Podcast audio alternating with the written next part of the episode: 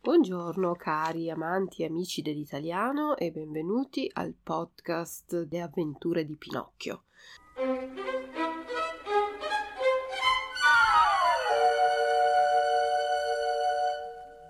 Oggi leggiamo il capitolo 24 e vediamo prima le parole difficili. Industrioso. Industrioso vuol dire attivo, diligente, laborioso. Animato, ispirato, pronto per fare qualcosa. Diluviare. Diluviare quando piove molto eh, in maniera eh, molto forte, diluviare. Grandinare è quando piove e ci sono eh, delle palline di ghiaccio. Dal cielo viene giù anche il ghiaccio, grandinare. Tuonare, rimbombare. Tuonare è il suono che fanno i lampi. Lampo è un fulmine, una saetta. Fuscello è uno stecco, un rametto, un piccolo pezzo di ramo. Filo di paglia è un filo d'erba secca. Fieno. Ondata è un'onda grande. Prepotente, forte, violento. Impetuoso. Anche in questo caso vuol dire forte, travolgente. Scaraventare buttare con forza. Rena, sabbia.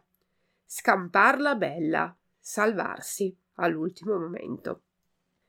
Vela è il telo delle barche, il telo che serve a prendere il vento per far andare avanti le barche.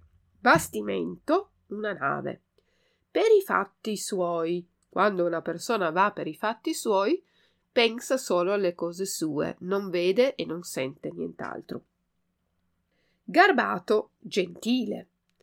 A mancina, ormai non si dice più, è una parola vecchia per dire a sinistra. Burrasca, una tempesta, una bufera. Inghiottito viene dal verbo inghiottire, ingoiare, mangiare, quindi inghiottito vuol dire mangiato. Spargere, seminare, distribuire a destra e a sinistra. Sterminio è una distruzione, un massacro. Pesce cane è uno squalo, un pesce squalo. In fretta e furia, quindi molto velocemente, in fretta. Formicolare, pullulare o essere pieno di. Ozioso è una persona che non lavora. Vergognarsi, provare vergogna, imbarazzo, infermo, malato, sudato, bagnato di sudore, trafelato, esausto, affannato, stanco, superbia e presunzione, superiorità. Indigestione si fa quando si mangia troppo, si ha poi nausea e dolore di stomaco. Corbello è un cestino calcina è la calce, quella che usano i muratori per fare le case. Bighellone è un fannullone, un pelandrone, uno che non ha voglia di lavorare. Brocca è una caraffa che contiene del liquido dell'acqua. Benefattrice è una donna che fa del bene. Incantato, meravigliato, stupito e spalancato, aperto del tutto completamente. E adesso buon ascolto del capitolo 24.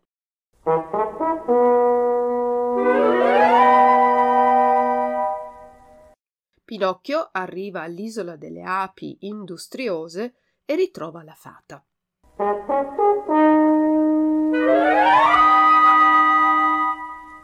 Pinocchio animato dalla speranza di arrivare in tempo a dare aiuto al suo povero babbo, nuotò tutta quanta la notte. E che orribile nottata fu quella! Diluviò, grandinò, tuonò spaventosamente con certi lampi che pareva di giorno. Sul far del mattino gli riuscì di vedere poco distante una lunga striscia di terra. era un'isola in mezzo al mare. Allora fece di tutto per arrivare a quella spiaggia, ma inutilmente. Le onde, rincorrendosi e accavallandosi, se lo abballottolavano fra di loro come se fosse stato un fuscello o un filo di paglia. Alla fine, e per sua buona fortuna, venne un'ondata tanto prepotente e impetuosa che lo scaraventò di peso sull'arena del lido. Il colpo fu così forte che battendo in terra gli crocchiarono tutte le costole e tutte le congiunture, ma si consolò subito col dire anche per questa volta l'ho proprio scampata bella. Intanto, a poco a poco il cielo si rasserenò, il sole apparve fuori in tutto il suo splendore e il mare diventò tranquillissimo, buono come un olio. Allora il burattino distese i suoi panni al sole per asciugarli e si pose a guardare di qua e di là se per caso avesse potuto scorgere su quella immensa spianata d'acqua una piccola barchetta con un omino dentro. Ma dopo aver guardato bene bene non vide altro dinanzi a sé che cielo, mare e qualche vela di bastimento, ma così lontana che pareva una mosca. Sapessi almeno come si chiama quest'isola, andava dicendo. Sapessi almeno se quest'isola è abitata da gente di garbo Voglio dire, da gente che non abbia il vizio di attaccare i ragazzi ai rami degli alberi. Ma a chi mai posso domandarlo? A chi, se non c'è nessuno? Quest'idea di trovarsi solo solo, solo in mezzo a quel gran paese disabitato, gli messe addosso tanta malinconia che stava lì lì per piangere, quando tutto un tratto vide passare a poca distanza dalla riva un grosso pesce che se ne andava tranquillamente per i fatti suoi, con tutta la testa fuori dall'acqua. Non sapendo come chiamarlo per nome, il burattino gli gridò a voce alta per farsi sentire. Ehi, signor pesce, che mi permetterebbe una parola? Anche due, rispose il pesce, il quale era un delfino, così garbato come se ne trovavano pochi in tutti i mari del mondo. Mi farebbe il piacere di dirmi se in quest'isola vi sono dei paesi dove si possa mangiare senza pericolo di essere mangiati? Ve ne sono sicuro, rispose il delfino. Anzi, ne troverai uno poco lontano da qui. E che strada si fa per andarvi? Devi prendere quella viottola là a mancina e camminare sempre dritto al naso. Non puoi sbagliare. Mi dica un'altra cosa. Lei che passeggia tutto il giorno e tutta la notte per il mare, non avrebbe incontrato per caso una piccola barchettina con dentro il mio babbo? E chi è il tuo babbo?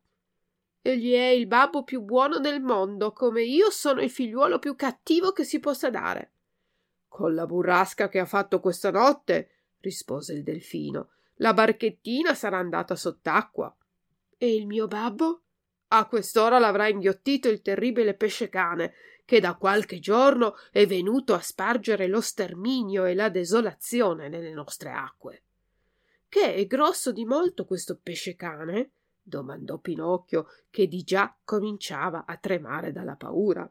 Se egli è grosso, replicò il delfino, perché tu possa fartene un'idea, ti dirò che è più grosso di un casamento di cinque piani ed ha una boccaccia così larga e profonda che ci passerebbe comodamente tutto il treno della strada ferrata con la macchina accesa.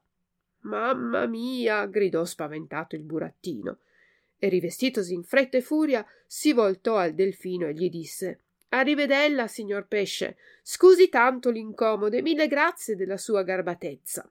Detto ciò, prese subito la viottola e cominciò a camminare di un passo svelto tanto svelto che pareva quasi che corresse, e a ogni più piccolo rumore che sentiva si voltava subito a guardare indietro, per la paura di vedersi inseguire da quel terribile pesce cane, grosso come una casa di cinque piani e con un treno della strada ferrata in bocca. Dopo mezz'ora di strada arrivò un piccolo paese detto il paese delle api industriose le strade formicolavano di persone che correvano di qua e di là per le loro faccende. Tutti lavoravano, Tutti avevano qualche cosa da fare. Non si trovava un ozioso o un vagabondo nemmeno a cercarlo col lumicino. Ho capito, disse subito quello svogliato di Pinocchio. Questo paese non è fatto per me. Io non sono nato per lavorare. Intanto la fame lo tormentava, perché erano ormai passate ventiquattro ore che non aveva mangiato più nulla, nemmeno una pietanza di vecce. Che fare? Non gli restavano che due modi per potersi sdigiunare o chiedere un po' di lavoro o chiedere in elemosina un soldo o un boccon di pane. A chiedere l'elemosina si vergognava, perché il suo babbo gli aveva predicato sempre che l'elemosina hanno il diritto di chiederla solamente i vecchi e gli infermi. I veri poveri in questo mondo, meritevoli di assistenza e di compassione, non sono altro che quelli che per ragione d'età o di malattia si trovano condannati a non potersi più guadagnare il pane col lavoro delle proprie mani. Tutti gli altri hanno l'obbligo di lavorare e se non lavorano e patiscono la fame, tanto peggio per loro. In quel frattempo passò per la strada un uomo tutto sudato e trafelato, il quale da sé solo tirava con gran fatica due carretti carichi di carbone. Pinocchio, giudicandolo dalla fisionomia per un buon uomo, gli si accostò e, abbassando gli occhi dalla vergogna, gli disse sottovoce Mi fareste la carità di darmi un soldo perché mi sento morir dalla fame? Non un soldo solo, rispose il carbonaio, ma te ne do quattro a patto che tu mi aiuti a tirare fino a casa questi due carretti di carbone. Mi meraviglio, rispose il burattino quasi offeso. Per vostra regola io non ho fatto mai il somaro, io non ho mai tirato il carretto. Meglio per te, rispose il carbonaio. Allora, ragazzo mio, se ti senti davvero morir dalla fame, mangia due belle fette della tua superbia e bada di non prendere un'indigestione. Dopo pochi minuti passò per la via un muratore che portava sulle spalle un corbello di calcina. Fareste, galantuomo, la carità d'un soldo a un povero ragazzo che sbadiglia dall'appetito? Volentieri, vieni con me a portar calcina, rispose il muratore, e invece di un soldo te ne darò cinque. Ma la calcina è pesa, replicò Pinocchio, e io non voglio durar fatica. Se non vuoi durar fatica, allora, ragazzo mio, divertiti a sbadigliare e buon pro ti faccia. In men di mezz'ora passarono altre venti persone e a tutte Pinocchio chiese un po' d'elemosina, ma tutte gli risposero Non ti vergogni? Invece di fare il bighellone per la strada, va piuttosto a cercarti un po' di lavoro e impara a guadagnarti il pane. Finalmente passò una buona donnina che portava due brocche d'acqua. Vi contentate, buona donna, che io beva una sorsata d'acqua alla vostra brocca? disse Pinocchio, che bruciava dall'arsione della sete. Bevi pure, ragazzo mio, disse la donnina, posando le due brocche in terra. Quando Pinocchio ebbe bevuto come una spugna, borbottò a mezza voce asciugandosi la bocca. La sete me la sono levata, così mi potessi levar la fame. La buona donnina, sentendo queste parole, soggiunse subito Se mi aiuti a portare a casa una di queste brocche d'acqua, ti darò un bel pezzo di pane. Pinocchio guardò la brocca e non rispose né sì né no. E insieme col pane ti darò un bel piatto di cavolfiore condito con l'olio e con l'aceto, soggiunse la buona donna. Pinocchio dette un'altra occhiata alla brocca e non rispose né sì né no e dopo il cavolfiore ti darò un bel confetto ripieno di rosolio. Alle seduzioni di quest'ultima ghiottoneria Pinocchio non seppe più resistere e fatto un animo risoluto disse Pazienza, vi porterò la brocca fino a casa. La brocca era molto pesa e il burattino, non avendo forza di portarla con le mani, si rassegnò a portarla in capo. Arrivati a casa, la buona donnina fece sedere Pinocchio a una piccola tavola apparecchiata e gli pose davanti il pane, il cavolfiore condito e il confetto. Pinocchio non mangiò, ma diluviò. Il suo stomaco pareva un quartiere rimasto vuoto e disabitato da cinque mesi. Calmati a poco a poco i morsi rabbiosi della fame, allora alzò il capo per ringraziare la sua benefattrice. Ma non aveva ancora finito di fissarla in volto che cacciò un lunghissimo Oh! di meraviglia e rimase là incantato, con gli occhi spalancati, con la forchetta per aria e con la bocca piena di pane e di cavolfiore. Che cos'è mai tutta questa meraviglia? disse ridendo la buona donna. Egli è rispose balbettando Pinocchio. Egli è egli è che voi somigliate voi mi rammentate? Sì sì sì sì sì la stessa voce gli stessi occhi gli stessi capelli sì sì sì anche voi avete i capelli turchini come lei. Oh fatina mia oh fatina mia ditemi che siete voi proprio voi. Non mi fate più piangere se sapeste ho pianto tanto ho patito tanto. E nel dir così Pinocchio piangeva dirottamente e gettandosi ginocchioni per terra abbracciava i ginocchi di quella donnina misteriosa.